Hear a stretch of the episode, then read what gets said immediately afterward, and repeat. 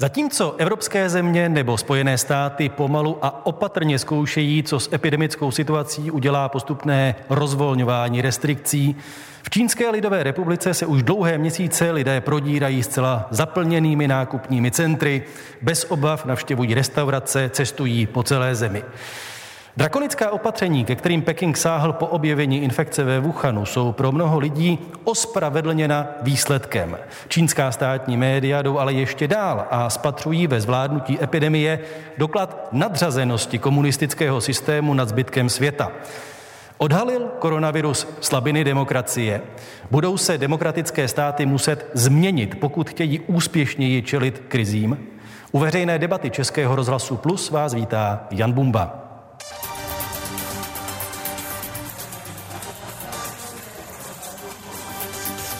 I tuto debatu můžete nejen poslouchat, ale také sledovat na webových stránkách plus rozhlas.cz a nebo na našem facebookovém profilu. Našimi hosty dnes jsou novinář a filozof Petr Fischer. Dobrý den. Dobrý den. Molekulární imunolog Václav Hořejší, vítejte. Dobrý den. Ústavní právník Jan Kysela, vítám vás. Dobrý den. Synoložka Olga Lomová, dobrý den. Dobrý den. A youtuber Lukáš Fričer, známější internetovému publiku pod pseudonymem Lukefri. Dobrý den, vítám vás. Dobrý den. Je tradicí těchto veřejných debat, že se vždy ptáme posluchačů na sociálních sítích na tři anketní otázky, které zároveň tematicky rámují tři hlavní okruhy diskuse a každý blok také uvozuje video či audio nahrávka. Jako první dostane slovo zpravodaj Českého rozhlasu v Ázii David Jakš, podle kterého ani v té Číně není vše úplně ideální a jako příklad uvádí problémy s očkováním.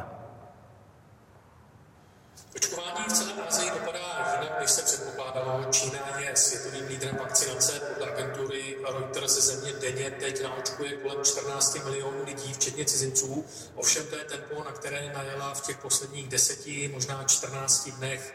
Předtím to bylo výrazně méně. Čínská státní televize CCTV tento týden odhadla eh, počet eh, lidí alespoň s jednou dávkou vakcíny po celé Číně na 350 milionů. Čínské úřady jsou překvapeny poměrně vlažným postojem lidí. I v čínské internetové síti fungují tedy nejrůznější konspirační teorie, fungují tam fake news, lidé si sdělují zážitky třeba z nějakých vedlejších účinků očkování. No a i mezi obyčejné Číňany se už dostaly informace o tom, že v Brazílii, v Argentíně, také v Indonésii ty studie dokázaly, že účinnost čínských vakcín je pravděpodobně nižší, než kolik tvrdí Peking. Jinak v Číně je aktuálně povoleno použití celkem šesti domácích vakcín, oficiálně zatím žádná zahraniční, ale americko-německý výrobce BioNTech je poměrně blízko k získání všech těch potřebných povolení. No a Hongkong, ten má momentálně asi 5 milionů nepoužitých vakcín značky Pfizer a Sinopharm. E, není o ně ve městě prakticky vůbec zájem, nebo je velmi malý. No a probíhá tam teď intenzivní debata o tom, kam je místní vláda pošle. Popravdě řečeno těch zemí, které by je potřebovaly, tak těch je v regionu jihovýchodní Asie doslova zástup. To byl zpravodaj Českého rozhlasu v Ázii David Jakš. První anketní otázka zněla takto. Zvládla epidemii Čína lépe než západní demokratické země? Výsledek mám tady. Eh, na Facebooku 17% lidí hlasovalo ano a 83% že ne. Eh, na Twitteru velmi podobné, 20% eh, lidí hlasovalo ano, 80% hlasovalo, že ne, že nezvládla. Eh, v tuto chvíli hodnotit výsledky je možná až trochu troufalé, protože situace pochopitelně nekončí, stále se vyvíjí. Nicméně, když se na to podíváme tedy k dnešku, eh, zvládla Čínská lidová republika koronakrizi lépe než Západ? Pane Hořejší. Samozřejmě, že ji zvládla lépe, to je úplně evidentní, sám se to řekl v tom úvodním slově. A já bych jenom trošku polemizoval s tou celou základní otázkou o tom, jestli Čína versus, nebo tedy ten nějaký ten autoritativní režim versus demokracie. Nesmíme zapomínat na to, že stejně dobře jako ta Čínská lidová republika se s tím vypořádal Tchajvan a několik dalších eh, azijských zemí, dokonce i Austrálie, Nový Zéland. A to jsou klasické demokracie, takže tam ten problém tkví trošku něčem jiným, jiném. Tkví v tom, která ta demokracie se chová racionálně.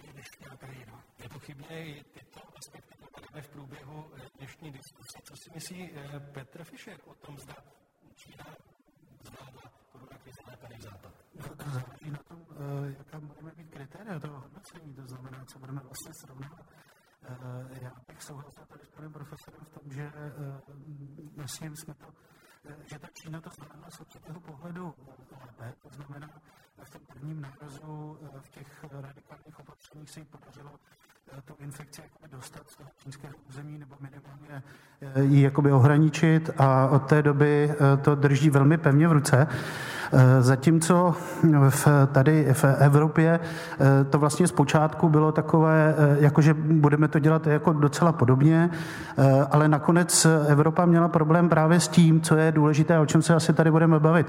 To znamená s těmi osobními svobodami, možná asi daleko větší, než je v Číně. Já teď nebudu asi podceňovat čínské občany, zřejmě tu svobodu taky nějakým způsobem potřebují, ale mám pocit, že tady se projevila vlastně ta výhoda i nevýhoda demokratických systémů systému. To znamená, že občané mají svůj vlastní názor, eh, touží po prosazování své vlastní svobody i v takovýchto situacích. Na začátku ovšem jsme, a spousta těch státníků vyslovovali slovo jako válka. Jsme ve válce. A v té chvíli, jsme ve válce, tak se samozřejmě i ty demokracie můžou chovat, nebo chovají velmi často podobně jako eh, ty totalitní státy, přitáhnou šrouby, ale to se vlastně nestalo. Stalo se to jenom na pár týdnů a potom už zase začínal takový ten běžný průběh, když se ukázalo, že ta nemoc eh, nebude drtivá, že jak, jak si jako všechny nezničí a že vlastně de facto jakoby ve válce nejsme, tak eh, došlo k tomu uvolnění. A teď je tedy otázka, jestli, eh, jestli tento, ten výsledek, to znamená, že jsme jaksi dali přednost těm svobodám, je ta prohra anebo ta výhra. Paní Lomová, my bychom hlavně si měli udělat obrázek o tom, co vlastně tvoří ten čínský úspěch. Co je jeho základem? No, já si především myslím, že pokud se na to podíváme v širším kontextu, tak Čína nezvládla tu epidemii, teď ona ji způsobila. A způsobila ji proto právě v, ta, ta, celá ta pandemie evidentně e, e, později rozvinutá vznikla prostě v důsledku toho politického systému, který nejdřív tutlal šířící se epidemii. A to je potřeba pořád připomínat. Takže já bych vůbec nedávala do nějakých souvislostí, i když to navenek může vypadat lákavě, že tedy tento politický systém zvládl lépe a tenhle ten zvládá hůře, protože ta situace je mnohem komplikovanější a nemělo by se zapomínat. A tam je politický systém eh, jasně na tom podepsaný, že ta pandemie vůbec vznikla v důsledku určitých institucionálních a systémových podmínek, které zabránili tomu, aby, aby vlastně spontánně v tom nějakým místním měřítku, dříve než se to schválí nahoře a než UV teda řekne, že ano, tak mohlo začít s tou epidemií něco dělat. A jinak eh, jako vlastně, co, je, co umožňuje Čínské lidové republice nějakým způsobem eh, efektivně eh, potlačovat stále nově se objevující ohniska. To je potřeba říct, že ta pandemie prostě nezmizela z Číny. Ona tam doutná a obávám se, že bude doutnat dlouho po celém světě, stejně jako v Číně. Ovšem efektivita toho čínského systému je v tom, že má systém prostě základních organizací komunistické strany a na ně navázaných zaměstnanců, kteří to obyvatelstvo permanentně monitorují a mohou být, jsou mobilizovatelní i pro tenhle ten účel.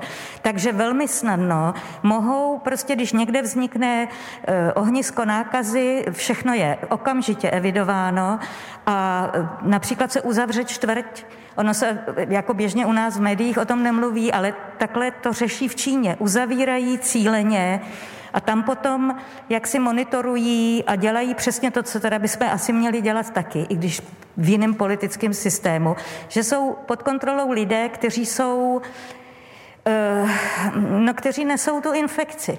A já bych ještě k tomu asi eh, dodala takovou poznámku, eh, já totiž si myslím, že hlavní problém u nás a vůbec na západě je, že, si, že nemáme Nemáme fantazii, nemáme představu, že může něco takového nastat. A v Číně ta představa je. A v Číně ta představa hmm. samozřejmě je, takže lidi se chovají u nás nezodpovědně, protože nemají po několik generací kulturní zkušenost, že by mohla přijít nemoc, která kosí lidi.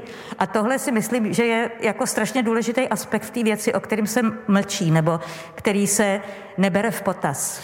Václav Hořejší se hlásil o slovo ve chvíli, kdy byla řeč o e, čínském původu viru.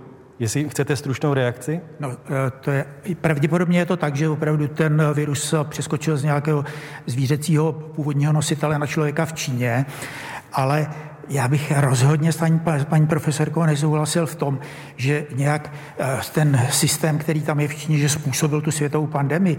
Musíme si připomenout, jak to ve skutečnosti bylo. Tam bylo někdy koncem prosince se objevilo několik případů zápalů plic neznámého původu. Nějakou, několik eh, dva týdny se nevědělo, jestli je ten eh, původce toho onemocnění, jestli je přenosný z člověka na člověka, nebo jestli to vždycky bylo z nějakého zvířete na člověka. A během velice krátké doby, během několika týdnů, byl ten virus čínskými vědci eh, objeven, popsán, okamžitě celosvětově publikována eh, sekvence, jeho genetická sekvence. A za tohle to byla Čína vlastně pochválena Světovou zdravotnickou organizací a všemi důležitými světovými epidemiology. A Eh, to, že se, že v, v, té, v té Číně se, to se dosáhlo prostě pomocí účinných protiepidemických opatření tohohle toho výsledku a říkat, že my jsme naopak vyhráli tím, že jsme tady hájili nějaké svobody, to mi připadá, připadá že opravdu strkáme hlavu do písku a že, že, že to tak prostě není, že my jsme dobře věděli, že něco takového může přijít. Celý západ to věděl. Tajné služby vždycky celá léta říkali, že největší nebezpečí, které hrozí, není nějaká válka nebo, nebo nějaká katastrofa, nebo co, ale že to je epidemie. Všichni to věděli, všichni na to měli být připraveni a nezareagovali jsme. A připomínám, že Česká republika v březnu na to zareagovala perfektně, velice podobně jako ta Čínská lidová republika. Když se prosím vrátíme k těm opatřením, která tedy byla nastavena a praktikována eh, v Číně, eh, Město Wuhan, které je označováno jako ground zero celé pandemie, bylo 70 dní v lockdownu. Eh, pane Kyselo, to, jakým způsobem k tomu přistoupila Čína a vlastně ještě stále přistupuje, je nějak v rozporu s tím, co by si mohl dovolit demokratický režim? No obecně asi platí slova bývalého předsedy izraelského nejvyššího soudu Arano Baraka, která sice byla proslovena ve vztahu k boji s terorismem, ale dají se různě variovat, myslím, pro tuhle naši situaci. Aaron Barak tehdy říkal, že demokracie ve srovnání s tou druhou stranou má tu nevýhodu, že musí bojovat s jednou rukou za zády protože ve chvíli, když byste používal obě ruce, podobně jako je používají teroristé, tak sám se vlastně z hlediska těch používaných prostředků s teroristou stáváte a můžete se pouze lišit tím, jestli váš ideál je lepší než ten jejich. Oni si pochopitelně myslí, že ten jejich je lepší. Takže mně se zdá, že je imanentním rysem demokratického právního státu, že těžko může používat stejné ruce jako Čínská lidová republika a to bych snad těm demokratickým právním státům úplně nezazlíval. Řekl bych, že to je právě ta bonita, která nás odlišuje. A dovolte mi ještě k té předchozí debatě, ať jsem úplný like, poznamenat, že je mi tedy dosti blízké stanovisko paní profesorky Lomové, protože obecně platí, že ty autoritářské, autokratické režimy mají ten problém, že tím, že potlačují svobodu informací, svobodu projevu, tak nechávají problém vzniknout, ale pak mají tu výhodu, jelikož používají obě ruce, že jsou schopni ho velmi efektivně e, vyřešit ovšem velmi často způsobem, který nám připadá dost nepřijatelný. A to je asi obecné schéma, do kterého nespadá jenom současná Čína, ale mohli bychom tam dosazovat i řadu, řadu jiných případů. Co si myslí Lukáš Fričer alias Lukefri pro mladého člověka, jako jste vy, je představitelný takový lockdown toho střihu, jako byl třeba ve Wuhanu? Přestože my pořád máme vlastně hrozně málo informací o tom, co se tam vlastně dělo, jak to tam vypadalo. Eh, jak se na to díváte? Spatřujete v tom efektivní způsob boje s takovouhle hrozbou? Tak eh, efektivní způsob boje s takovou hrozbou to dle mého laického pohledu eh, bez pochyby je. Na druhou stranu, pokud na to mám nahlížet z pohledu eh, Čecha, mladšího Čecha, určitou paralelu zde můžeme teoreticky najít právě i s tím, jak bojovalo Česko v začátku pandemie. Moc dobře si pamatuju zavřené, zavřenou oblast Litovelska, což by se čistě teoreticky dalo možná vzdáleně, vzdáleně přirovnat. Já tam z té oblasti znám několik lidí a popravdě mám pocit, že největší největší energii v průběhu těch dvou týdnů, kde to bylo zavřeno, věnovali převážně tomu, jak ten systém obejít jak se z té oblasti dostat a, a jak eh, fungovat i dále normálně. A troufnul byste si třeba odhadnout náladu mezi mladými lidmi, jestli teď eh, po těch mnoha měsících eh, této zkušenosti mají pocit, že měla být nastavena přísnější pravidla, nebo jestli už tak to bylo moc přísné? Já si myslím, že pro mladé lidi to, pokud mám tedy to nějakým způsobem zgeneralizovat a pokusit se uh, zahrnout tu největší náladu v téhle části společnosti, tak ta podle mě si stále myslí, že ta opatření byla přehnaná, protože um, spousta z nich žije v tom, že uh, jsou přece mladí, takže uh, oni se nakazit nemůžou, jim přece nic nehrozí, oni se když tak z toho chvíli vyleží a vůbec tom neviděli žádné ty uh, větší důsledky, což je otázkou, čím to může být způsobeno, jestli nedostatečným vysvětlováním, nebo, nebo právě třeba tím, že jsme nikdy nic, um, že jsme nikdy žádný takhle um, autoritativní způsob řešení nezažili. Já když jsem mm, před chvíličkou eh, citoval nebo uváděl výsledky té ankety, tak eh, k té anketě přišel i komentář od pana Řeháka. Ten napsal, to se těžko hodnotí, když nevíme, jak na tom doopravdy jsou. Myšleno tedy, jak na tom jsou v Číně. Soudruzi mlžili o viru, o původu, o číslech, nemám to z čeho posoudit. Paní Lomová, jak hodnověrná tedy jsou vlastně ta čísla, která přicházejí z Číny? No, všechna čísla, která přicházejí z Číny v různých oblastech, jsou obecně, a teď mluvím e, za jaksi akademickou komunitu synologů, e, brána s velkou rezervou. Takže když se dělají, dělá výzkum, ať už nějaký sociologický nebo e, moderní dějiny a používají se statistiky, které jsou k dispozici z Čínské lidové republiky, tak se ve směs berou s velkou rezervou. Neberou se úplně jaksi stoprocentně, jako, nebo tak podobně spolehlivá jako data, který, která máme třeba z evropských zemí. E, já si netroufnu odhadovat, jako, jak velké jsou rozdíly v tom, v tom, co je oficiálně zveřejněno a co se ve skutečnosti děje. A asi bych to nepovažovala za úplně nejdůležitější aspekt té věci. Ale jako důležitý aspekt té věci bych považovala právě to, um, jako vlastně ten způsob eh, zacházení s celou tou situací, ano, eh, eh, Wuhan byl bez pochyby efektivní, ale mohli na nějaký lockdown jít mnohem, bych tak řekla, humánějším způsobem a nebrat na, nebrat na, ten, na to obyvatelstvo taková restriktivní opatření, jako tam byla. A my si neumíme jednu věc představit. Eh, u nás se mladí lidé bouří, že nemůžou do hospody, že nemůžou do kina, že mají nosit roušku, což je samo o sobě úplně jaksi absurdní ústrk na svobodách, že mám nosit roušku, když vím, že ta rouška prostě zabraňuje šíření infekce.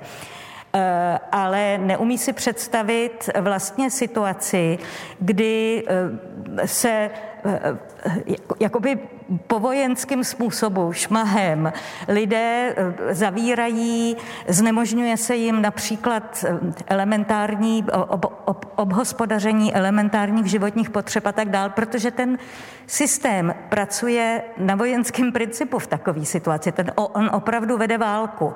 U nás to byla metafora, tam to bylo fakticky. Takže v tomhle smyslu, jako je asi diskutovat o Wuhanu, eh, trošku není to úplně zásadní proto, aby jsme pochopili to, co se děje u nás a jaké jsou svobody nebo nejsou svobody eh, žádoucí, protože bychom měli zůstávat v těch svobodách, které máme. A zároveň bychom měli jak si pokoušet se uh, víc vysvětlovat, eh, a zaangažovat lidi k tomu, aby se chovali zodpovědně jeden vůči druhému. A na to nepotřebují tedy ten autoritářský systém. Petr Fischer se hlásil o slovo. Já myslím, že byl docela ikonický záběr eh, toho jednoho eh, případu v tom domě. Zatloukali někoho v těch dveřích a tak. Velmi to připomínalo obrazy Daniela Dufoa, eh, který napsal tu slavnou knihu, že kronika morového roku o, o moru v Londýně, takže tyhle ty obrazy si určitě pamatujeme a byly asi jako odstrašující pro spoustu lidí, kteří žijí, žijí jako v, v tom světě našem, ale bylo zajímavé sledovat i ty odrazy eh, čínské skutečnosti, to, co se tam děje v rámci eh, boje s pandemí. V třeba v zahraničním tisku západním, já jsem docela dost četl německé noviny v tomhle souvislosti, protože oni tam mají zpravodaje, to je docela důležité, a, a nebo, nebo třeba američané. A bylo fascinující, že je právě strašlivě fascinovalo to, jakým způsobem to rychle zvládli i, i tito lidé, kteří tam třeba pobývají nějakou delší dobu a zažili celý ten proces. Tak v podstatě vždycky vždycky na konci těch textů byla ta otázka. A nebylo by jednodušší i pro západní země eh, zkrátka na třeba měsíc a půl se úplně zbavit těch svobod kvůli tomu, abychom dřív měli ty svobody, které tak máme rádi. To byla ta základní otázka. A to je, myslím, eh, to je, myslím ono. Eh, tenhle ten trade-off, jako stojí nám za to, nestojí nám za to. Problém je, že v rámci těch demokracií funguje ten systém tak, že se to musí vyjednat. Že se to musí vyjednat v parlamentu, který teda v moment, jako v průběhu té pandemie byl odstaven na vedlejší kolej trochu, protože byl ten, byl ten douzový stav a tak dále.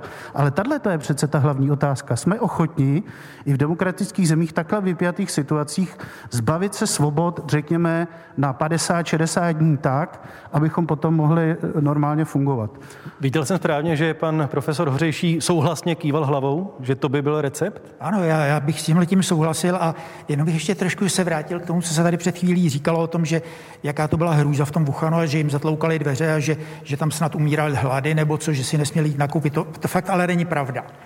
Eh, já, jsem, já poslouchám pravidelně eh, každý den BBC a několikrát tam eh, byly rozhovory s lidmi, kteří, s západními lidmi, protože to je univerzitní město, je tam hodně Američanů a prostě lidí ze západu, kteří tam spolupracují s těmi čínskými vědci a na těch univerzitách jsou. A a tam si dobře pamatuju na jednoho takového, kterého jsem, a ta reportérka se ptala pořád, no a nebylo, to bylo přece nesnesitelný, nebo co. A on říkal nakonec, ale ono to zase nebylo tak hrozný, dalo se to vydržet. A, a to přesně to, co říkáte, jako já si myslím, že to za to stálo.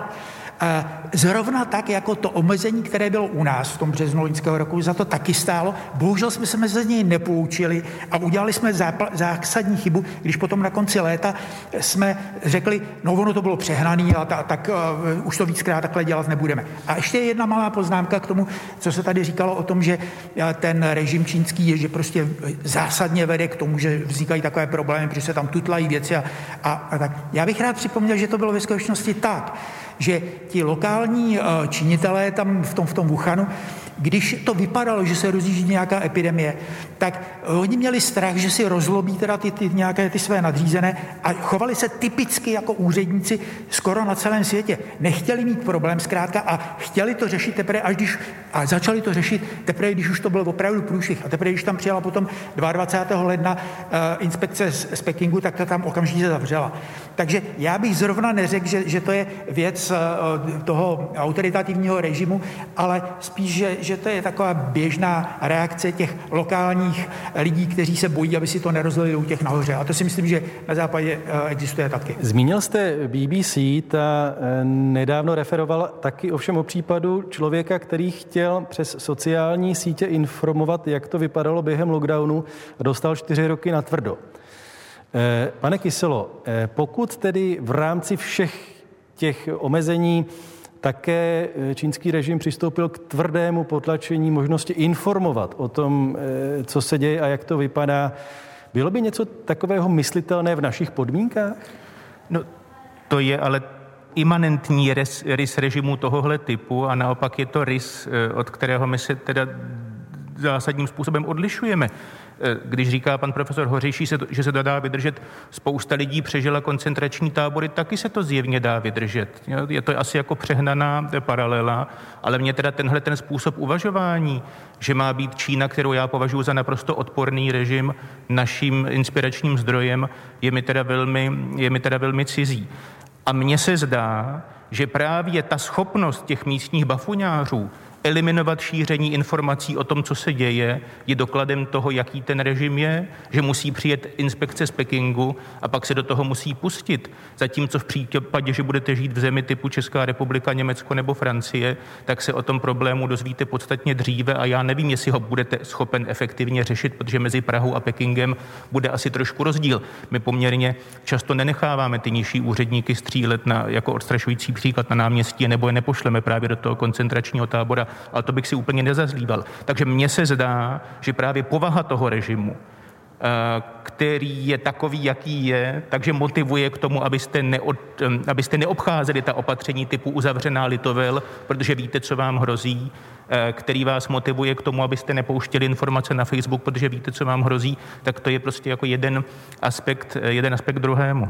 Pane Fričere, když se nad tím zamyslíte, protože tady nemluvíme jenom o profesionálních novinářích, kteří měli zásadně omezenou možnost provádět svou profesi, vykonávat svou profesi, ale tohle jsou i ti takzvaní občanští novináři, v podstatě lidé, jako jste vy.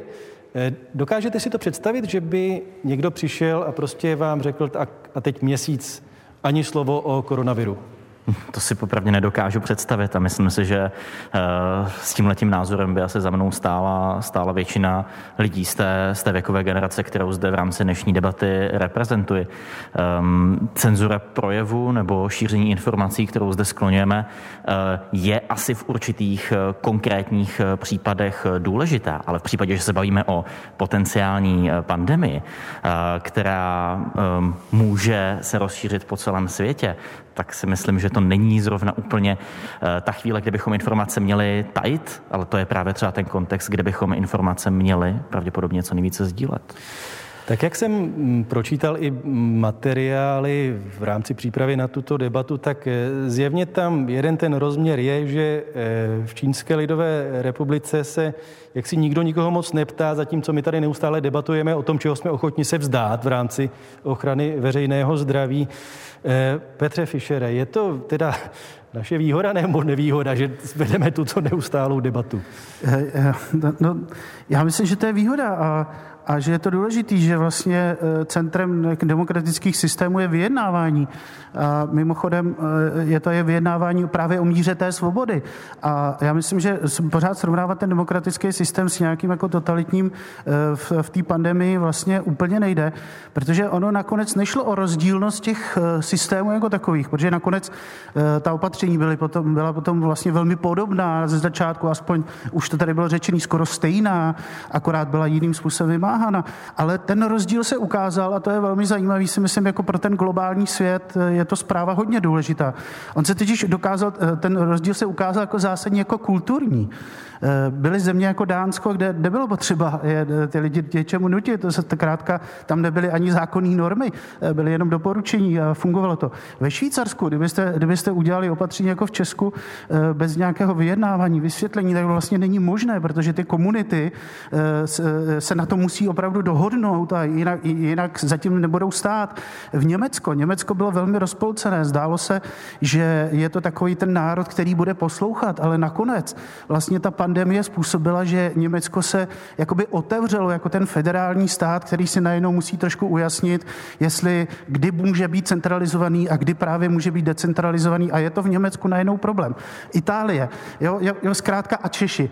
E, takže e, nakonec se ukázalo, že důležitější než ten systém, v kterým jakoby fungujeme, byla ta kultura, ale samozřejmě ten rámec jako demokratický otevírá tu komunikaci, otevírá tu možnost vyjednat ty svobody a vyjednat, vyjednat eh, na co nejširší platformě vlastně to, jakým způsobem se k té pandemii máme chovat a proč některá opatření děláme i kvůli tomu, abychom nepřišli o ty základní svobody. Václav Hořejší hned na začátku debaty zmínil tu důležitou věc, že nejen autoritářské nebo třeba eh, totalitní režimy si počínali s úspěchem, ale že i ty země, které jsou sice geograficky na východě, ale politicky jsou západ, Nový Zéland, Austrálie, Eh, podle všech měřítek eh, dopadly úspěšně. Takže je to, pane Hořejší, doklad toho, že i ve zcela demokratickém režimu se to dá vyjednat?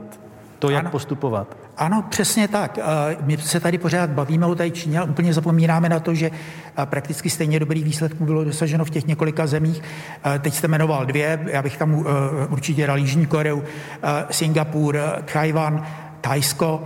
A uh, tam je to skutečně ten kulturní rozdíl nějaký. To znamená to, že uh, tam uh, nemá takový vliv, takový ten vypjatý individualismus a trvání na osobních svobodách za každou cenu a ochota lidí uh, udělat něco pro tu komunitu. A, a takže to si myslím, že je důležité. Já bych tady jenom chtěl ještě poznamenat, aby snad nevznikl nějaký dojem, že tady z té předchozí diskuze o tom, o těch svobodách projevu, že bych já bych byl snad nějakým zastáncem toho, že by se měla omezit svoboda projevu. To rozhodně ne. Asi naprosto souhlasím s tím, že ta je důležitá i v tom, aby se eh, udělalo něco eh, s, s tou eh, epidemí. Ale když se tady mluvilo o tom vyjednávání, tak já si myslím, že aspoň u nás Zaprvé zdůraznuju, na jaře jsme to udělali úplně bezvadně, byli jsme docela jednotní a, a, a byli jsme best in covid, jak by řekl klasik. A teď v té, teď v tom, v tom té druhé, třetí, čtvrté vlně pro mě byla úplná tragédie sledovat to, jak parlament se, respektive poslanecká sněmovna, jak Eh, odmítala vládě, která žádala o čtyři týdny eh, nouzového stavu. Dva dny se tam ty poslanci hádali o to, snažili se využít té situace k tomu, aby eh, nějak diskreditovali tu vládu, jak je neschopná a tak dále. A místo toho, aby řekli nejenom, že ano, je to opravdu rozumné, čtyři týdny to takhle uděláme, nakonec, kdyby to vypadalo na nějaké zneužití, tak bychom snadno mohli zasáhnout. A naopak bych očekával, že zodpovědná opozice by řekla, ne měsíc, šest neděl, neděl vám na to dáme. Tohle to vůbec nebylo a nakonec se přijal, eh, se řeklo, nemůže to být eh, nouzový stav, musíme udělat pandemický zákon, který byl na stvořen naprosto hrozně, takže teď vidíme důsledky toho. Takže já si říkám, že to vyjednávání a prostě tahle tenhle ten typ demokracie prostě e, nemá dobrou budoucnost. Jenom prosím, Petr Fischer, velmi krátce. Já bych jenom technickou poznámku k tomuto vyjednávání, ale má dvě strany. To znamená, že pokud ta vláda e, vidí, že jako ta opozice jí to nechce dát, tak jí musí něco nabídnout, musí se na něčem dohodnout, musí najít nějakou společnou pozici. A ta opozice v té chvíli, pokud si dobře pamatuju, žádala hlavně konkrétní data, strategie a tak dále, které nebyly. A myslím si, že tohle k té demokracii patří a v takhle vypjatých chvílích ta vláda má mít, e, ta od, od, jak jste říkal, opozice má mít stejnou odpovědnost jako vláda, ale e, ani jedna z těch stran nemůže jako te, te, prostě zkrátka mít všechno. A tady se ukázalo, že ta vláda nebyla schopná nabídnout dostatečné jakoby zajištění toho, že ty čtyři týdny nebudou proflákaný, že nebudou budou zbyteční. A ono se vlastně ukázalo, že zbyteční tak trochu byli. Posloucháte veřejnou debatu Českého rozhlasu Plus. Našimi hosty jsou novinář a filozof Petr Fischer, imunolog Václav Hořejší, ústavní právník Jan Kysela, synoložka Olga Lomová a youtuber Lukáš Fričer alias Lukefry. Vaším průvodcem zůstává Jan Bumba. Veřejná debata Českého rozhlasu Plus. A my hned navážeme, protože ve druhé části debaty se zaměříme především na otázku efektivity demokratického systému v nějaké krizi. Slovo má renomovaný bulharský politolog Ivan Krastev. Demokracie se pochopitelně musí zamyslet nad řadou věcí. Jedna z nich je, jak vyvážit svobodu jednotlivce s efektivitou vládnutí. Příkladem jsou aplikace, které sledovaly šíření viru. Je to pochopitelně forma digitálního sledování, ale měl by mít člověk možnost se rozhodnout je nepoužívat? Tyto otázky nepochybně přijdou a měli bychom na ně najít odpovědi. Pozoruhodné je také třeba to, jestli je citlivost všech společností stejná. Je možné, že jedna země v Evropě se vydá jednou cestou a jiná země si zvolí cestu jinou? A pokud ano, jak si Evropa poradí s touto různorodostí? Paradoxem je, že v Evropě nás nerozdělují jen různé politické názory, ale začínají se objevovat velmi rozdílné režimy. Když se podíváte na věci, jako je třeba svoboda, sexuálních menšin ve Skandinávii a srovnáte to s Maďarskem nebo Polskem, vidíte velmi výrazné rozdíly. Diverzita by měla existovat. Nemyslím, že bychom měli být všichni stejní. Jednotlivé státy Americké unie také jsou velmi rozdílné, ale půjde o to stanovit základní úroveň, která umožní evropskému občanovi cítit se stejně bezpečně, ať se vydá kamkoliv. Dodává politolog Ivan Krastev. Naše druhá anketní otázka zněla takto. Ukázalo se, že demokracie je v krizi málo efektivní. Výsledky jsou takovéto. Na Facebooku 27% lidí řeklo ano a 73% lidí řeklo ne. A na Twitteru 23% lidí řeklo ano a 77% lidí odpovědělo, že ne. Takže celkem jednoznačný. Eh, výsledek. Eh, když si na úvod eh, vypůjčím slova Ivana Krasteva, vyvážit svobodu jednotlivce s efektivitou vládnutí. Pane Kyselo, trefně řečeno? Trefně řečeno, no, zdá se mi, že tak, jako jsme se předtím neměli tak moc možná zaměřit na Čínu, když pan profesor Hořejší upozorňoval na ty jiné státy, konec konců vy také, které se dokázaly s pandemí vypořádat relativně razantně tak bychom zase v tomhle případě neměli podlehnout dojmu, že Česká republika je teda kvintesencí efektivní demokracie. Jinými slovy, to, že máme pocit, že v České republice věci tak úplně nejdou, neznamená, že demokracie je špatný systém. Já mám pocit, že v České republice se nevládne efektivně, ale nejsem si jistý, jestli je to důsledkem toho, že je tady demokratický stát, protože máme jiné demokracie, ve kterých se vládne podstatně lépe. Takže mně se zdá, že prostě v České republice politický systém není úplně dobrý, že tahle vláda není úplně úspěšná v celé řadě ohledů a to je konec konců to, čemu my jsme, če, če, čeho jsme zkrátka svědky a co vidíme. Ale že bych z toho vyvozoval nějaké jako zásadní, e, zásadní závěry, proto, abych vyslovoval soud o úspěšnosti nebo neúspěšnosti demokracie, to nikoli věk. Každopádně ta slova Krastevova jsou samozřejmě klíčová, jenom že se z nich nedá vyvodit nic jiného, než že si je znovu a znovu připomínáte, když eh, koncipujete ta konkrétní opatření, jinak je to příliš obecné. V zásadě by to mohlo vést k tomu, když bychom věřili tomu, že lidé u moci kteří omezí na určitou dobu výrazným způsobem základní práva nás ostatních, tak musíme věřit tomu, že nám je pak zase přiznají. Ve chvíli, kdy tohle kulturní předporozumění máme, můžeme být ochotnější té vládě něco dovolit, což je podle mě případ toho Nového Lezelandu či Austrálie. Ve chvíli, kdy vládě, respektive státu moc nevěříte, což je podle mého soudu případ České republiky, tak jim eh, toho mnoho, eh, toho mnoho nepřiznáte. Vy jste nevědomky trošku předběhl jednu z mých následujících otázek, ale ještě než se k ním dostaneme, tak bych se rád zeptal všech, ta otázka bude tedy taková anketní pro všechny, jestli mohu poprosit trošku sevřenější, stručnější odpovědi. A zní tak, jestli je podle vás možné mluvit vysloveně o selhání západu.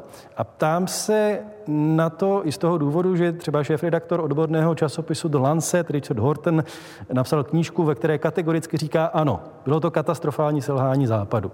Petr Fischer jako první. Tak budeme stručný, ne, eh, nebylo. No. Nebylo, jenom se odhalili, eh, odhalila eh, ta permanentní krize, která vlastně v těch demokratických systémech je a to, že v tom novém globálním světě těch komplexních problémů eh, se zkrátka ty demokracie musí naučit jednat jakoby efektivněji a rychleji, protože základní problém je, že demokracie jako systém je pomalá a ten svět kterým jako žijeme, je neuvěřitelně rychlý a ten virus samozřejmě taky. Takže to je to jako základní napětí. Ale myslím, že neselhala, že eh, nakonec si s tím všichni nějakým způsobem poradili eh, a, a jako nebylo to tak, že se na to vykašlali, že jo? jo? Prostě ty, myslím, že šlo spíš opravdu o ty kultury, to, jak se s tím vyrovnali ty jednotlivé eh, země. Luke Free, Lukáš Fričer, selhal Západ? Já bych souhlasil, já si také myslím, že neselhal, protože jak už tady několikrát zaznělo, tak eh, máme zde i případy států, které se dokázaly eh, porvat lépe, některé hůře, takže řekl bych, že souhrně selhala. To si myslí Olga Lomová.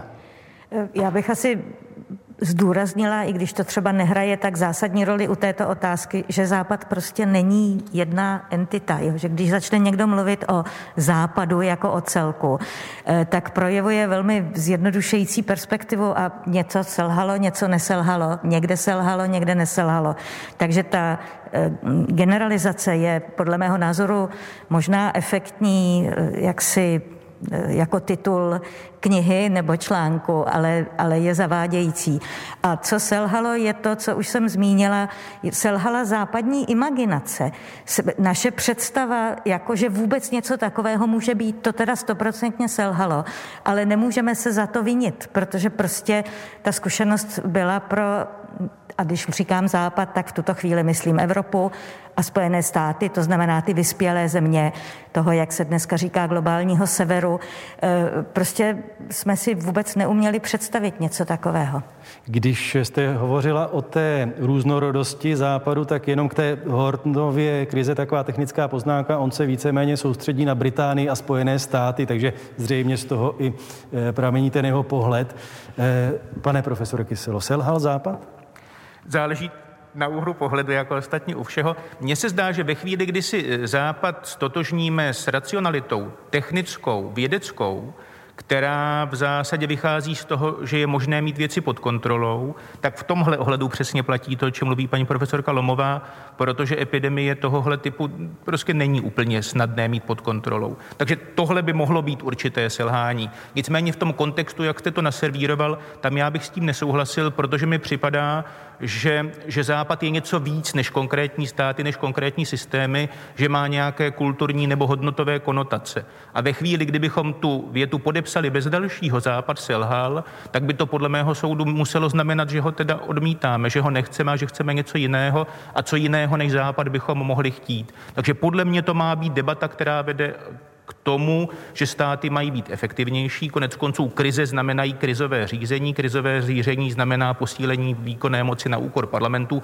To je všechno možné, ale že by se lehal západ a máme ho teda poslat na smetiště dějin, to si teda nemyslím. Pane Hořejší, jak to vidíte vy? No už tady bylo několikrát řečeno správně, že to, čemu říkáme Západ, to znamená země, které jsou demokratické, ve kterých panuje demokratický systém.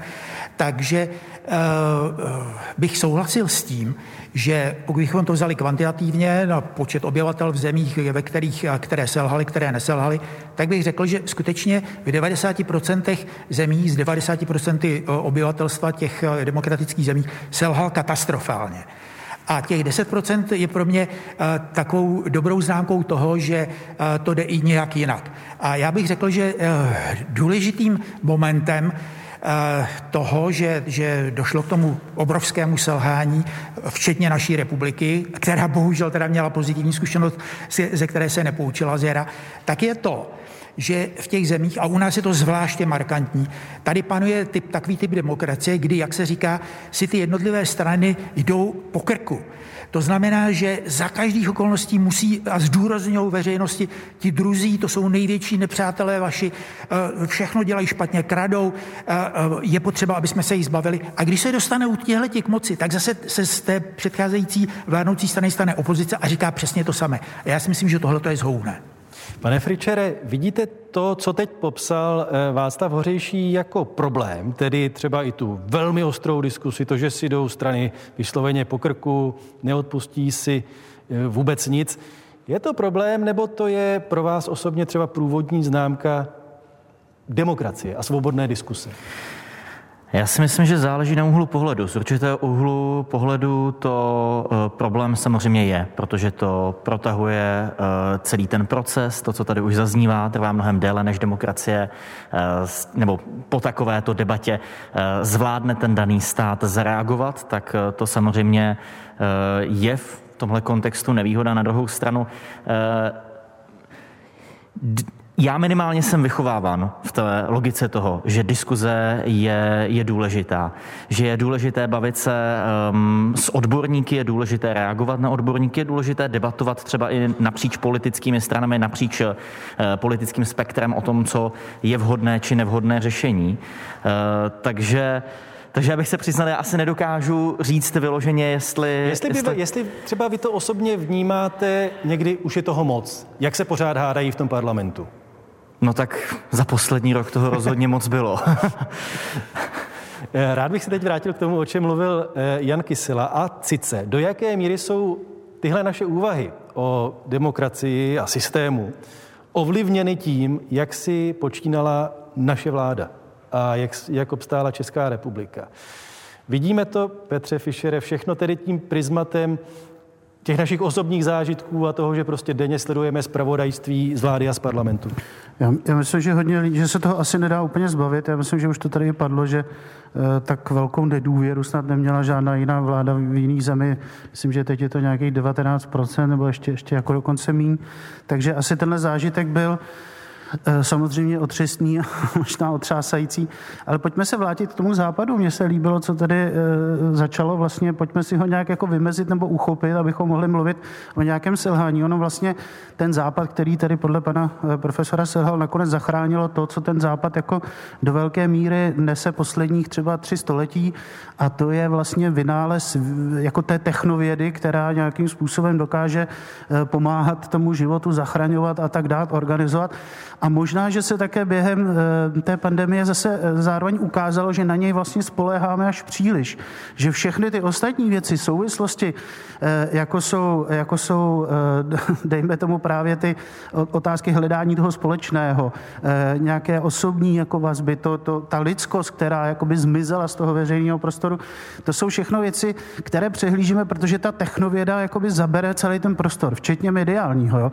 Já myslím, ten způsob jako inscenace, mediální inscenace té eh, pandemie, kromě toho, že se ukazovaly některé jako otřesní záběry lidí jako někde umírajících eh, na chodbách nebo, nebo tak, vlastně je, soustava různých grafů, eh, eh, jo, eh, ať už sloupcových nebo nějakých jiných, který vlastně a, a v obrázku toho viru a všechna tady ta demonstrace, ta popularizace té vědy. Takhle vlastně vypadá ta pandemie pro spoustu jako lidí. Ale takhle, takovýhle svět my jakoby nežijeme. Jo? Ale zároveň nás to zachránilo. Čili jako tam je spousta napětí. Ukazuje se, že ten největší problém západu a ale to vlastně není selhání, to je jenom problém, do kterého se dostala v tomhle postfaktickém době, je vlastně vůbec se dohodnout na tom, co jsou ta fakta. Jo? A ukázalo se, že tomu nepomáhají často ani vědci, že jako vlastně ani vědci se často nejsou schopni dohodnout na tom, co ta fakta a co pak s těmi fakty dělat, to už je jako druhá věc. Jo? Čili podle mě, eh, jestli si něco západu v tom, a to je důležitý, západ přece vždycky dokázal ty krize využít k tomu, aby se změnil. A to je otázka, jestli to, jestli to budeme jako umět. A ta hlavní krize spočívá právě v té krizi té komunikace, která je ohromně moc, která je vlastně možná až nadbytek na všech možných jako nosičích a tak ale vlastně se neumíme domluvit. Ano, opět předznamenám, že se taky dostaneme i k termínu infodemie, který se objevil v souvislosti s touto pandemí, ale rád bych se zeptal Olgy Lomové na to, když eh, Petr Fischer zmiňoval hledání společného, diskuse o tom, co je vlastně stát, co má vlastně ten stát zajišťovat a podobně. Eh, v Číně probíhá něco takového, nebo tak, takováhle debata je úplně nepředstavitelná? Já právě strašně intenzivně přemýšlím o tom, jak vůbec do toho tu Čínu zakomponovat, aby to bylo srozumitelné. Protože si myslím, že jako i z té diskuze, kterou tady poslouchám, že tady vlastně do značné míry si neumíme představit ten čínský politický systém. A asi jako řeknu několik banalit, ale neumím to žádným jiným lepším způsobem říct. Čínský politický systém je skutečně k dokonalosti dovedený systém stalinský. Nechci dělat přednášku, ale je to systém, který je okopírovaný a nějakým způsobem adaptovaný na místní podmínky ze Sovětského svazu v 50. letech. Podstatou toho systému je, že člověk tam nemá vůbec žádnou hodnotu. E, ten příslovečný, tedy čínský nebo azijský kolektivismus v Číně není azijského původu, ale je tohohle toho původu. A je tu v současné době se vše děje pod heslem velké znovuzrození čínského národa. A jak si dětem od dětství se vštěpuje, že mají být připraveny obětovat všechno pro velké znovuzrození čínského národa a možná, že z toho taky budou mít nějaký osobní prospěch, ale osobní prospěch je vlastně nemorální záležitost. A Eh, my tady na západě, o kterém říkáme, že eh, jak si selhal a tak dál, máme jednu neuvěřitelnou vymoženost. My víme, že každý člověk má právo na život, každý člověk má právo na svobodu, každý člověk má jaksi základní nějakou svou identitu a je hodnot, nejvyšší hodnotou, je hodnotou sám o sobě, což je něco, co v tom oficiálním diskurzu Čínské lidové republiky je absolutně a explicitně popíráno. Ovšem Číňané jsou úplně stejní lidi, jako jsme my, takže pokud si můžete číst jejich jaksi necenzurovaný diskuze, pokud můžete číst jejich literaturu, protože do té literatury oni to vtělují, tak vidíte, že touží přesně po tom, co my tady máme. No to, pardon, že vám do toho vstupuji, ale e, jak to tedy je s tou jinou mentalitou? Když někdo řekne, že eh, Číňané nebo další azijské národy jsou ochotny podstoupit třeba i přísnější eh, restrikce, protože prostě mají jinou mentalitu. To je obrovský zjednodušení a vlastně Uh, už tady zaznělo, že, že Tajvan a Japonsko, demokratické státy a Čína, jin, jiné politické zřízení, Číňané samozřejmě vědí v okamžiku, kdy jsou jaksi v, tom, v těch institucích nějakým způsobem pod kontrolou vázaný a povinovaný určitýma věcma, že poslouchat musí. Tam není, ovšem, když, když náhodou mají možnost, tak neposlouchají. Eh, já bych asi připomněla Ehm, eh, slova čínského reformátora, významného žurnalisty na začátku 20. století Liang Qichaoa, tedy dávno před vznikem Čínské lidové republiky eh, který formuloval myšlenku nového občana a mimo jiné v tom řekl, že eh, Číňané jsou strašně individualističtí a nedisciplinovaní. Podívejte se na ty Brity, jak oni se dokážou semknout ke společnému zájmu. Jakže to je dlouho? Eh, před stolety, ano.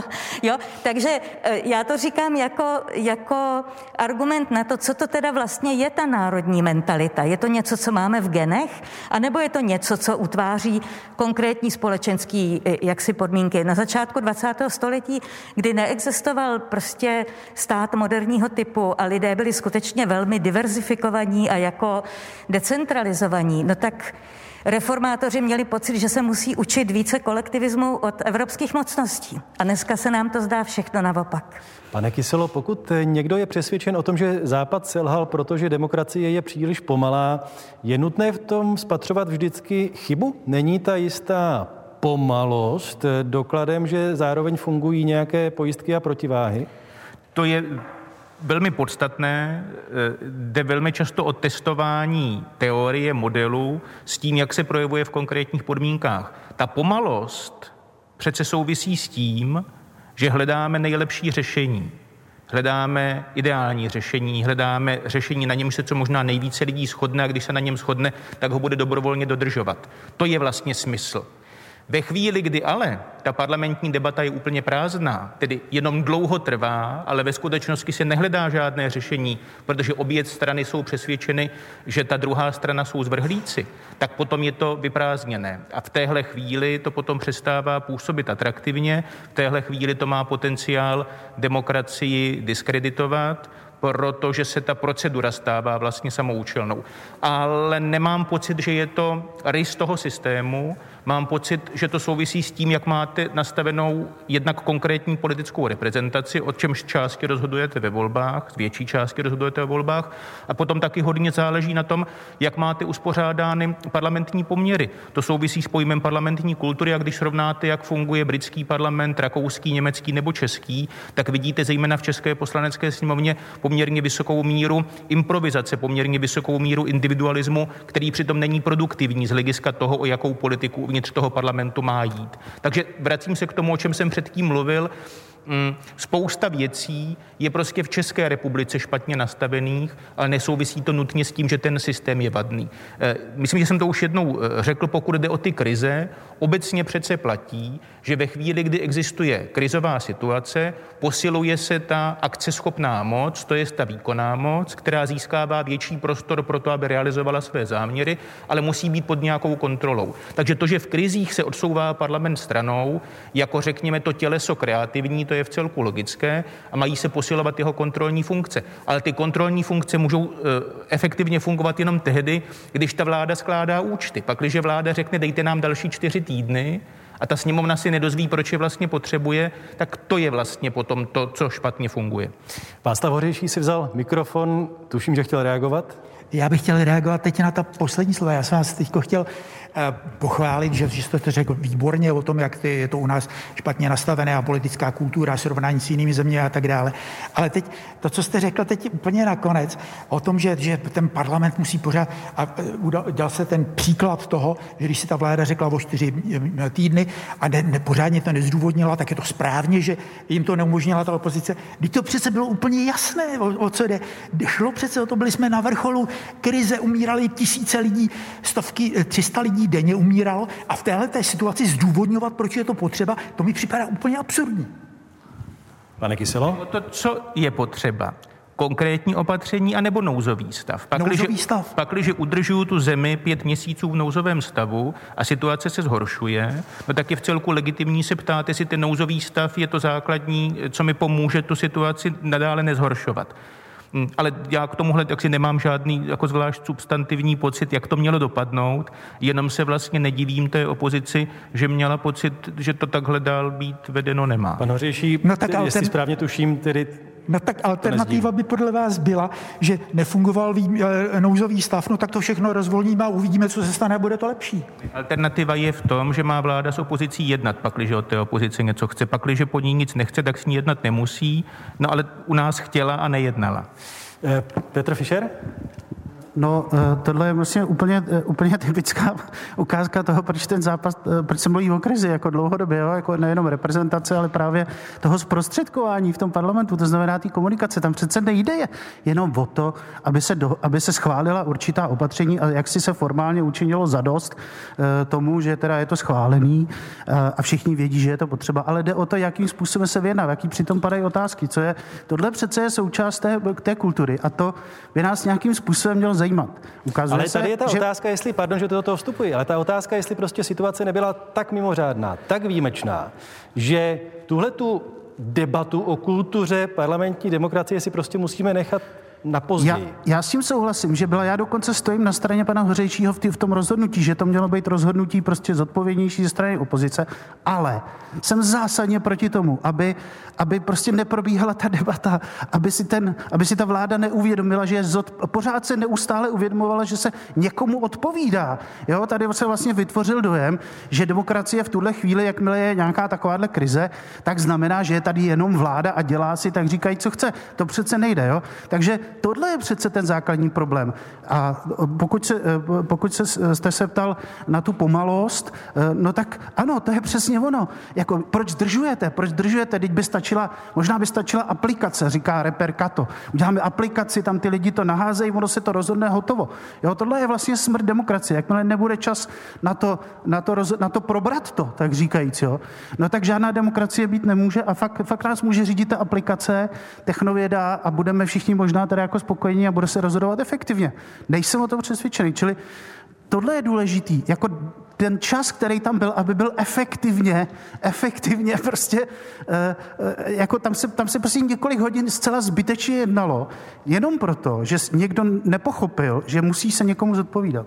Pane Hořejší, jenom prosím krátkou reakci. Ale tady se pořád opakuje taková idea, že když byl ten nouzový stav, tak eh, vyhlásí se na čtyři týdny nouzový stav a v té době se nedá nic dělat, nikdo je nemůže kontrolovat, nikdo to nemůže korigovat a, a ta vláda si může dělat, co chce a zavede tady nějakou diktaturu. To přece vůbec vůbec není pravda. Ten parlament kdykoliv po dvou týdnech, kdyby viděl, že to je špatně, tak se sejde znova a zruší ho ten nouzový stav. Pane Fričere, jak vy se díváte tedy na celkovou úroveň parlamentní debaty v této zemi? Úroveň parlamentní debaty, obzvlášť v tom posledním krizovém roce, ehm, nebyla příliš, příliš kvalitní. Vlastně to celé je hodně zhrnuto i tady touhletou debatou o tom, eh, o tom, která to taky tak trošku reflektuje, jak to vlastně celé probíhalo. Ano. Neefektivitu, asi by to vypadalo, kdyby jsme tam byli my velmi podobně. Eh, právě, já si myslím, eh, že tady v rámci toho je důležité možná podotknout to, že na začátku krize, ať už to bylo v březnu nebo potom eh, na začátku podzimu, vždycky, když se situace zhoršovala, tak parlament nouzový stav nějakým způsobem zahájil, ale pak už se vláda úplně eh, nezvládala spovídat z něho, řekněme. A tam šlo opravdu o drobné věci, tam šlo o obhajobu těch kroků, tam šlo o obhajobu toho nouzového stavu.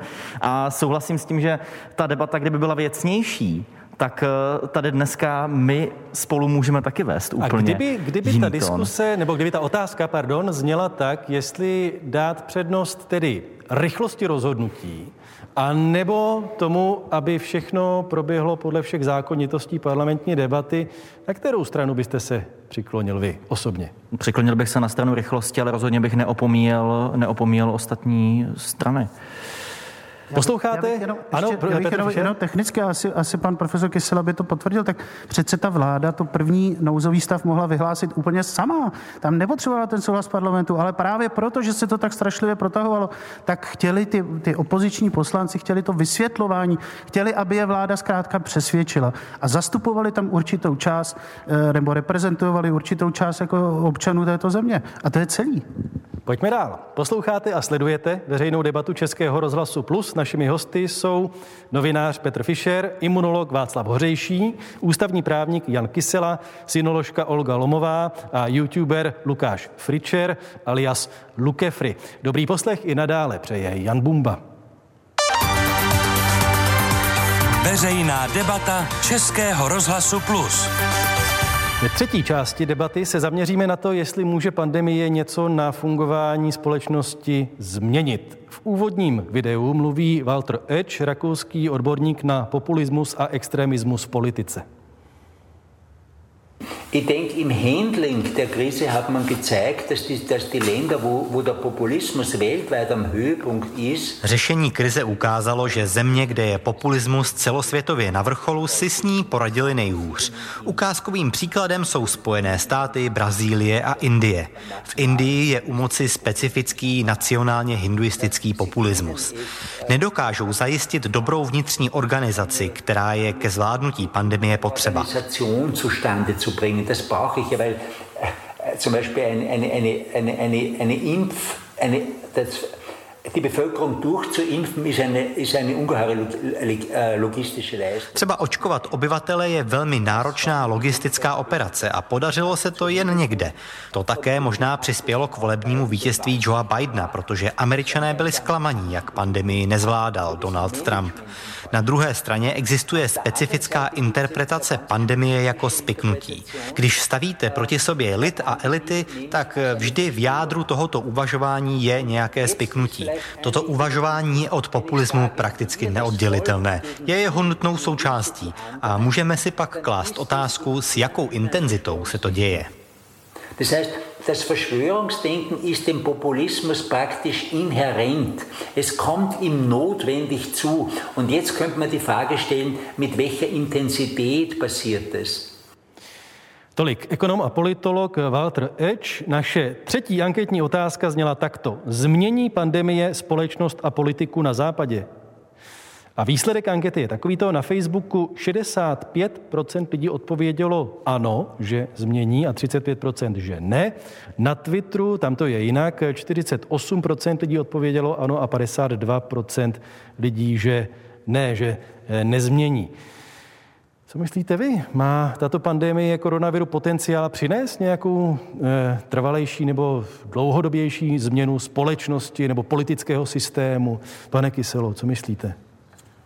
Já myslím, že ta e, základní změna je ve vnímání, možná jenom etická. Je to, je to ztráta jistoty. Stran toho, že se některé věci nemohou stát, protože vidíme, že se stát mohou, a tím nemyslím jenom tu pandemii, ale reakci na ní. Já jsem byl na jaře v zásadě mnohem poznamenanější než na podzim, tím, čeho jsem svědkem, protože e, to, co se panu profesoru Hořejšímu líbí, jak jsme to rychle zavřeli, tak mě vlastně šokovalo, jak jsme schopni tu společnost rychle zavřít. Společnost, která se opírá o pořád stejný ústavní pořádek se všemi těmi deklaracemi, se všemi těmi institucemi, s judikatorou ústavního soudu a najednou vám z toho nezbyde téměř nic. A to, když jste právník, zejména teda právník mého typu, tak to je značný otřes, ze kterého se poměrně dlouho vzpamatováváte a já jsem se poměrně dlouho vzpamatovával. Takže to je podle mě jeden moment, že ztrácíte jistotu o tom, že některé věci se nestanou.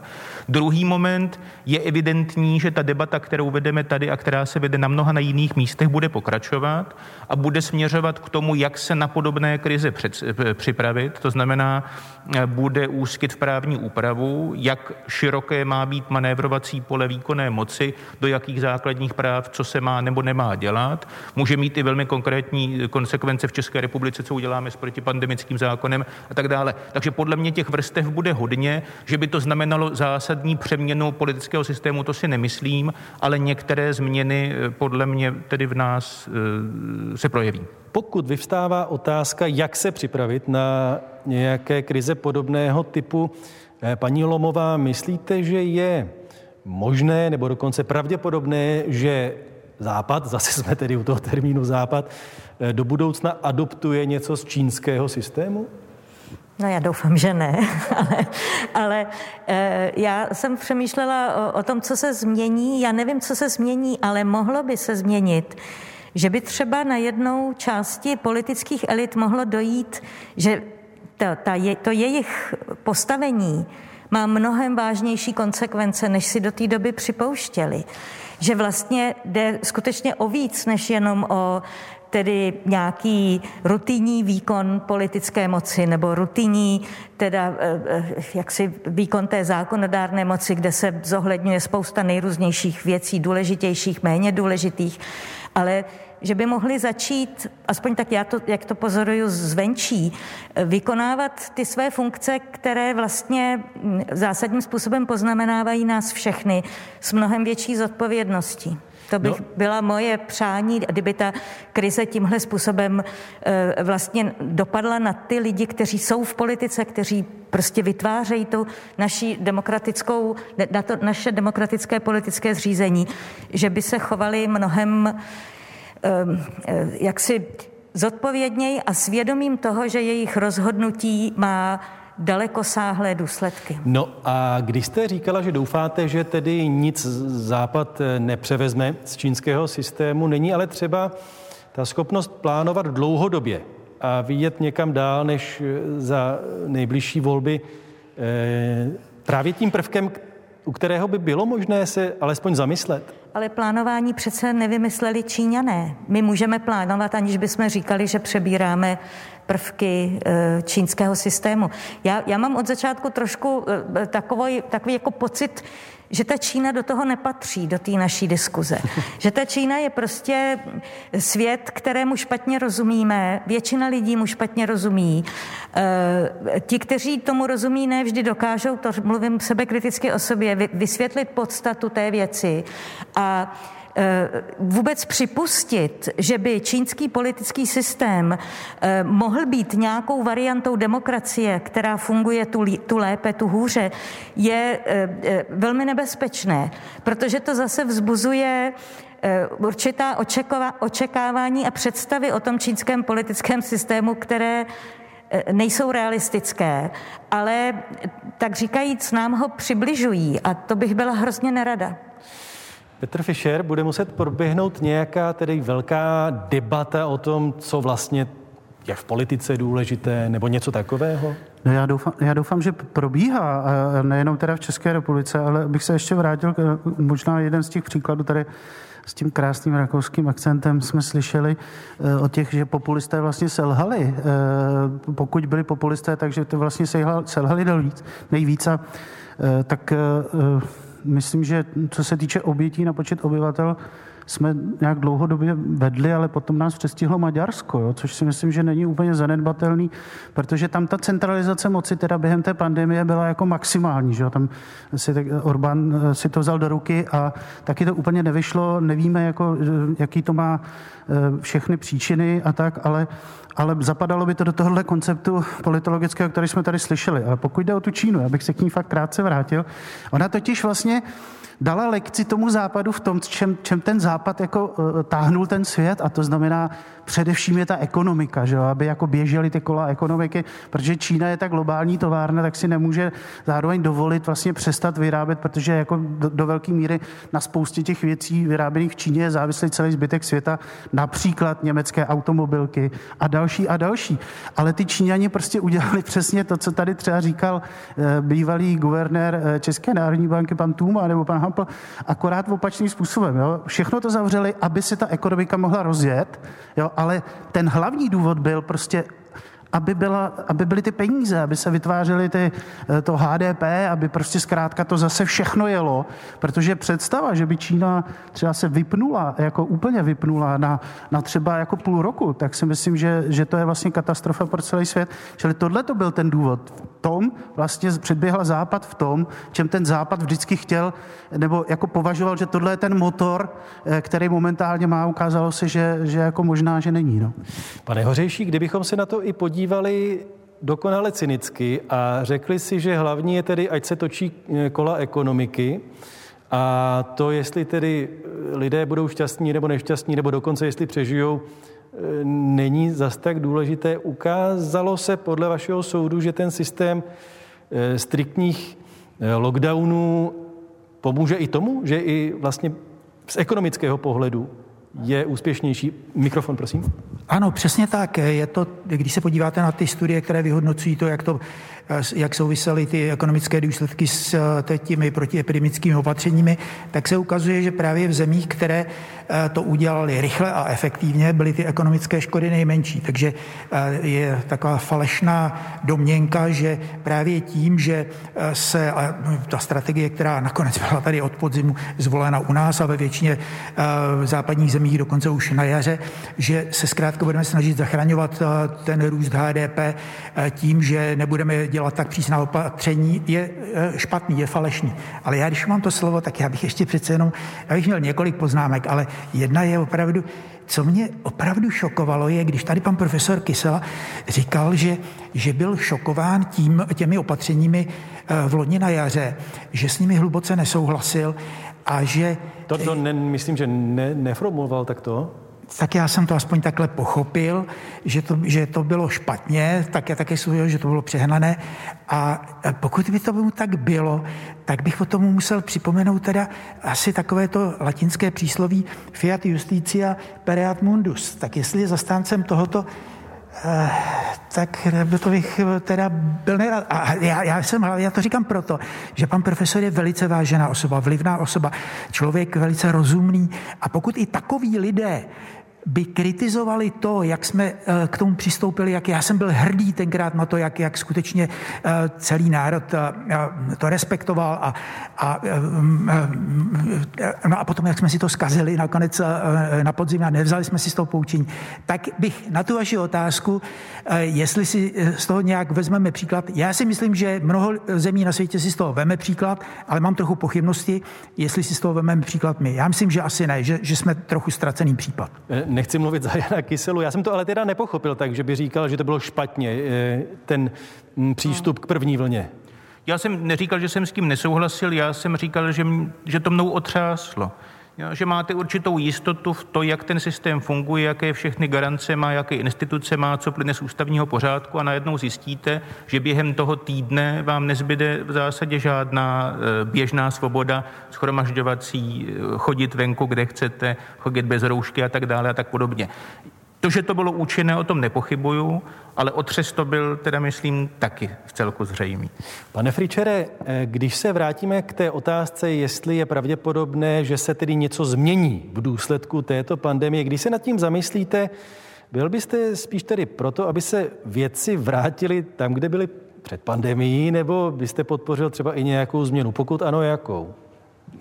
Já bych si samozřejmě přál, aby věci byly také jako před pandemí.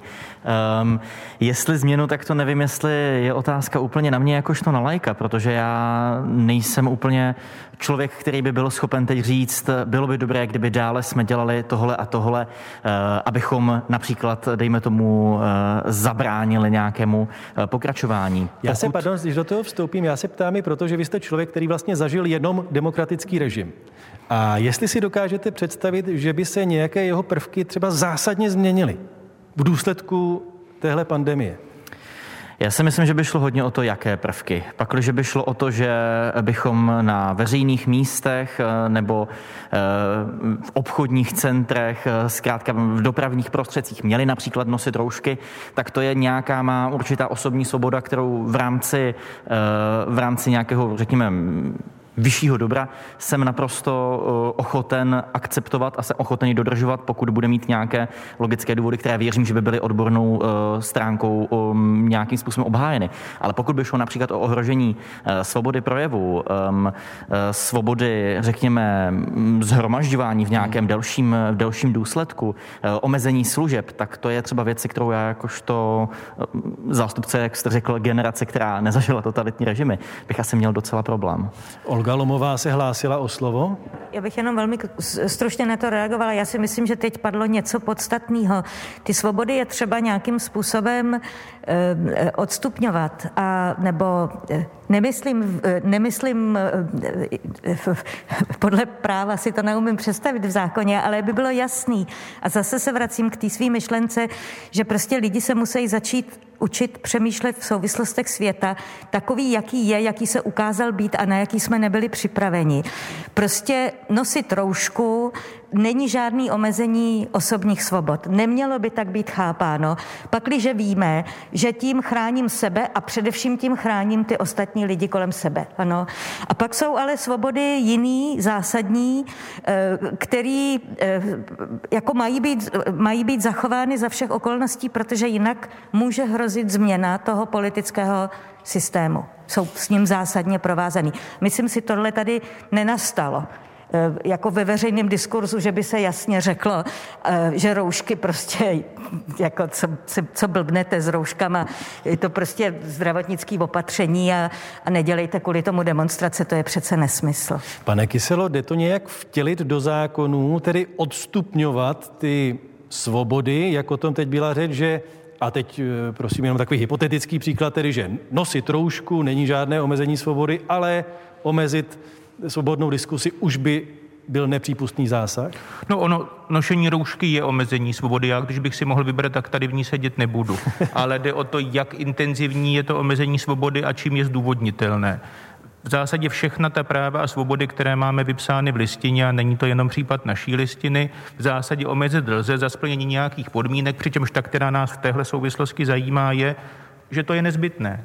Takže ve chvíli, kdy jste schopen doložit, že pro zvládání toho, co zvládnout chcete, je nezbytné opatření XY, tak se o tom dá bavit ve chvíli, kdy není k dispozici žádné mírnější.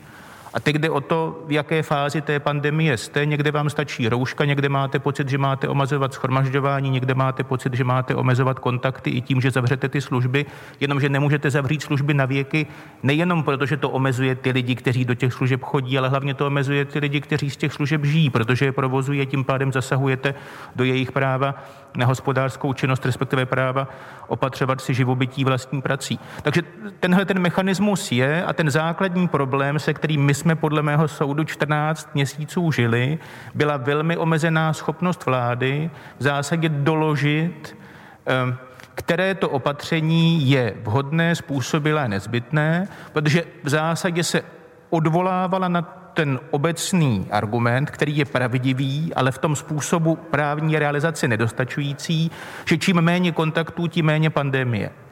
Jenomže to je hrozně těžké, když do toho potom dosazujete ty osudy lidí, kterým jste zasáhli do živobytí a ne efektivně jste to živobytí vykompenzovali právě těmi kompenzačními programy. Takže tady se potom trošku střetává způsob přemýšlení epidemiologa, který v zásadě míří na ty agregované veličiny a způsob uvažování právníka, který sleduje ty konkrétní osudy, přičemž by se stát měl pokusit přesvědčit toho, do jejich osudů zasahuje, mu říci, proč do nich vlastně zasahuje a proč je to nutné v téhle míře. Ještě bych se rád věnoval otázce informací, které proudili a stále ještě proudí v průběhu této pandemie. Walter Edge, kterého jsme slyšeli, mluvil o teorii spiknutí, která je podmínkou rozvinutí každé populistické politiky podle jeho soudu. A jak už jsem předeslal, v souvislosti s pandemí se objevil taky ten termín infodemie, popisující jaksi matoucí, zahlcující změť informací všeho druhu. Napadá někoho, co s tím? S touto infodemií, Petr Fischer? No, to asi se bude muset smířit s tím, že eh, část občanů jako bude podléhat eh, těmhle Eh, těmhle teoriím spiknutí a tak dál, že jich bude čím dál tím více jako po celém světě. Jestli to je důsledek jako nových techno, komunikačních technologií, nejsem si úplně jistý, ale jako opravdu centrálním problémem celé té pandemie nakonec, jako, protože jak se ukázalo, tak vědci byli, byli schopni jako asi velmi, velmi rychle pracovat na na, na nějaké mm, opatření proti tomu viru. Jak říkal pan profesor, velmi rychle eh, zjistili, eh, jak, jak je složen a tak dále. Prostě tyhle ty věci asi nějakým způsobem fungují. Co, co nefunguje, je ta komunikace. A to souvisí i s tím demokratickým systémem, o kterým jsme tady mluvili. Čili já bych očekával vylepšení toho demokratického systému jako obou straně v tom, že vláda s touhletou zkušeností nebo ty politici by asi do příště jako měli komunikovat s tou společností za prvý jinak, za druhý mít daleko strategičtější a komplexnější myšlení.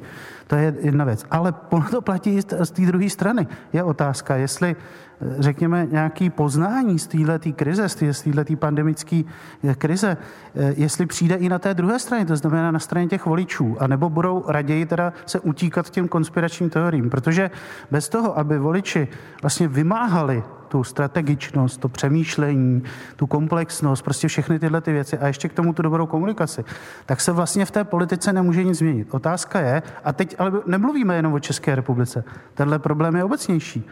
To je v Polsku stejně jako v Maďarsku, stejně jako i v tom Německu nebo v Rakousku konec konců. Jo? Čili tyhle ty demokratické společnosti Evropy, pokud se omezíme na Evropu, si musí teda, eh, jako, pokud se mají nějakým způsobem po téhle pandemii hýbnout, tak na tom musí pracovat jak ty politič, eh, politici, tak lidé, kteří je volí. A my ty volby máme poměrně blízko. Eh, pane Hořejší, myslíte, že tato krize a i ten způsob komunikace, třeba něco nového, kladou nějaké nové otázky třeba i před vědeckou komunitu. Jak hodnotíte to, jakým způsobem eh, vůbec eh, vědci, lékaři vstupovali do té veřejné diskuse? Necítíte tam taky určitý deficit? No já v prvé řadě cítím to, že trochu paradoxně právě tahle ta krize byla neobyčejně prospěšná pro některé části vědeckého výzkumu. Když se podíváte na to, že dneska prostý občan ví, co to je S-protein a co to je messenger RNA a tak dále, tohle jsou znalosti, které před eh, tou eh, krizí neměli třeba možná ani eh, studenti na lékařských fakultách. Takže ten rozvoj toho poznání, poznání toho, jak je hrozně důležitá věda, jak, jak byla zásadně důležitá pro řešení té krize, to znamená vývoj těch lékařských prostředků, hlavně teda vakcín, a já myslím, že se brzy dočkáme i nějakých účinných antivirotik, tak ta intenzita toho výzkumu v, to, v tomhle uh, se, se hrozně zrychlila. Ukázalo se, že třeba věci, o kterých jsme si mysleli, že uh, buď nejsou důležité, nebo že jim dostatečně rozumíme, takže to vůbec tak není, že, že nevíme o mechanismech toho, jak dochází k tomu poškození plic různými všelakými viry a tak dále. Takže to, to je spíš jako pozitivní věc. No a vy jste říkal něco o tom, jak, že tam byly nějaké negativní... Pardon, já to, já to trošku zpřesním, aby ta otázka zazněla lépe. Když my slyšíme různé různé lékaře, kteří říkají velmi různé věci. Neukazuje se třeba jako problém přílišná specializace? Já jsem právě k téhle otázce směřoval. E, to, co jsme slyšeli, je, že, že se vyjadřovali k věcem výsostně epidemiologickým, se vyjadřovali sice lékaři, ale kteří o, tom, o té věci nevědí o nic víc než nějaký poučený laik nebo, nebo nějaký matematik a tak dále. A to, že Eh, tady má takovou velkou moc, částečně zásluhu nějakých televizních seriálů, ten lékař, který má ten bílý plášť a, a pan doktor to prostě musí vědět, tak jakmile promluví nějaký lékař, já je teď nebudu jmenovat, všichni známe, byla tam řada všelakých mediálně známých a populárních lékařů, kteří se vyjadřovali v tom smyslu, že o přehánění, že, že to není potřeba takhle, že to je vlastně jenom taková chřipka a že, že ta opatření vlastně škodí a tak dále tak tohle to byl podle mého názoru jeden z velice zásadních momentů, které přispěly k tomu, a já to dokonce vím, protože mi to osobně řekli dva členové vlády, že když se rozhodovalo o tom, co se má udělat někdy v tom září, kdy byl čas jako včas zatáhnout za tu uh, brzdu, tak, se, tak mi oba dva řekli, že dali na slova jednoho nejmenovaného eh, senátora, eh, onkologa, který jim říkal, že to je zbytečné a že to není potřeba. Takže to je velice smutná záležitost a já jsem docela překvapený, že zvláště u nás se těchto těch lékařů tohoto typu vyskytlo tolik a považuji to za určité selhání určité části eh, lékařských elit. Jan Kysela si bere mikrofon.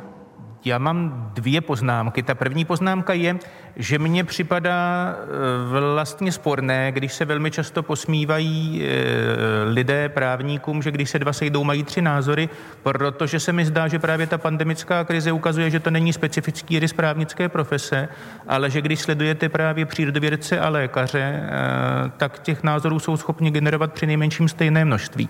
Takže ono vyčítat vládě, že nevládne v souladu s doporučeními odborníků, není úplně úplně korektní, pokud té vládě nejdříve neřeknete, jaké odborníky si má najít, aby pak je mohla poslouchat. Ale měl jsem ještě jednu poznámku k tomu, o čem jste mluvil předtím v souvislosti s, těmi, s tou komunikací. Mně se totiž zdá, že jestli ta pandemie tady zanechá nějaké stopy v české společnosti, ne v politickém systému, ale ve společnosti, tak je to další typ polarizace. My v posledních letech žijeme s nějakou polarizací, kdo je pro Zemana, kdo je proti Zemanovi, kdo je pro Babiše, kdo je proti Babišovi, ale tohle to je velmi zvláštní polarizace mezi těmi, kteří vlastně vůbec žádnou pandemii neuznali, kteří vůbec neuznali relevanci toho, že by se v čemkoliv měli oni omezit, nejde jenom o ty roušky, ale, ale, ale o cokoliv, versus jiná skupina, kteří by se zase v celku bez váhání omezili v čemkoliv, protože jde vlastně o životy a zdraví. A tenhle ten nový typ polarizace tady s námi bude žít mimo jiné proto, že on přežije v té sféře komunikace v těch specifických kanálech. Když tady byla řeč o tom, že se máme pokusit ty lidi vtáhnout do nějakého řečiště, kde se argumentuje věcně a racionálně, tak na to já si myslím, že je pozdě, protože těch komunikačních kanálů je tak nekonečné množství, že už se vám vlastně nepodaří oslovit ty lidi. A když já jsem si dneska četl na Facebooku nějaký, nějaký, nějaký report o tom, která nějaká paní radí jiné paní, aby se rozvedla se svým, rozešla se svým partnerem, že ten partner se nechal očkovat a tím pádem ji ohrožuje na životě, protože zjevně, když je někdo očkovaný, tak je pro ty ostatní nebezpečný. Tak co můžete ten nositelce takového názoru říci? Takže to tady s námi zůstane. Luke Fri, uh, Lukáš Fričer, vy se věnujete i o světě ve svých uh, vystoupeních, takže co byste takové paní poradil vy? Takové paní bych eh, poradil najít si relevantnější zdroje a nevěřit tomu, co jí říkala nějaká jiná paní. Protože napadá, napadá vás, tohle jak, bylo jak, z generace, která většinou nejvíce věří svým eh, lidem v jejich nejbližším okolí. Napadá vás, jak usměrnit teda tu debatu? Jak usměrnit tu debatu, to je, to je hodně složitá otázka, kterou si myslím, že budeme řešit obzvlášť v následujících letech, protože nám tady otevřel velký problém s tím, že když chce člověk mít nějaký názor, tak eh, otevře internet a do pěti minut najde člověka, který ten jeho názor nějakým způsobem podpoří. Eh, jak to řešit, to je otázka dalších let, debaty, doufáme, spousty erudovaných lidí. Jestli k něčemu dojdeme, to těžko říct, ale bude to velký problém v mediálním světě. Petr Fischer, jenom prosím krátké slovo. Jenom technickou. Eh, nejhorší nejhorší je, že už se jako nepereme jenom o ty názory, že to, ale že už se pereme i o to, co jsou vlastně ta fakta. Jo? Ta, a ta vlastně znemožňuje jakoukoliv debatu potom. No, taková byla dnešní debata Českého rozhlasu Plus. Našimi hosty byli novinář a filozof Petr Fischer. Děkuji za rozhovor, děkuji za účast. Děkuji za pozvání. Molekulární imunolog Václav Hořejší, děkujeme, že jste přišel. Děkuji. Ústavní právník Jan Kysela, děkujeme. Rádo se stanu. Synoložka Olga Lomová, děkuji vám za účast v diskusi. Děkuji, bylo mi potěšením. A youtuber Lukáš Fričer, známější eh, pod pseudonymem Lukefri, děkujeme, že jste byl naším hostem. Já děkuji za pozvání. K debatě se můžete kdykoliv vrátit na našem webu plus rozhlas.cz. No a my pevně věříme, že příští eh, veřejná debata už bude s publikem, že tato veřejná debata byla poslední, kterou jsme museli ještě uspořádat bez živého publika. Eh, doufáme tedy, že epidemická situace se natolik zlepší, že už eh, příště přivítáme i diváky, kteří se budou moci aktivně zapojit. Veškeré informace uslyšíte jak v našem vysílání, tak je můžete dohledat i na zmiňovaném webu plus rozhlas.cz. Pro tuto chvíli se od mikrofonu loučí Jan Bumba.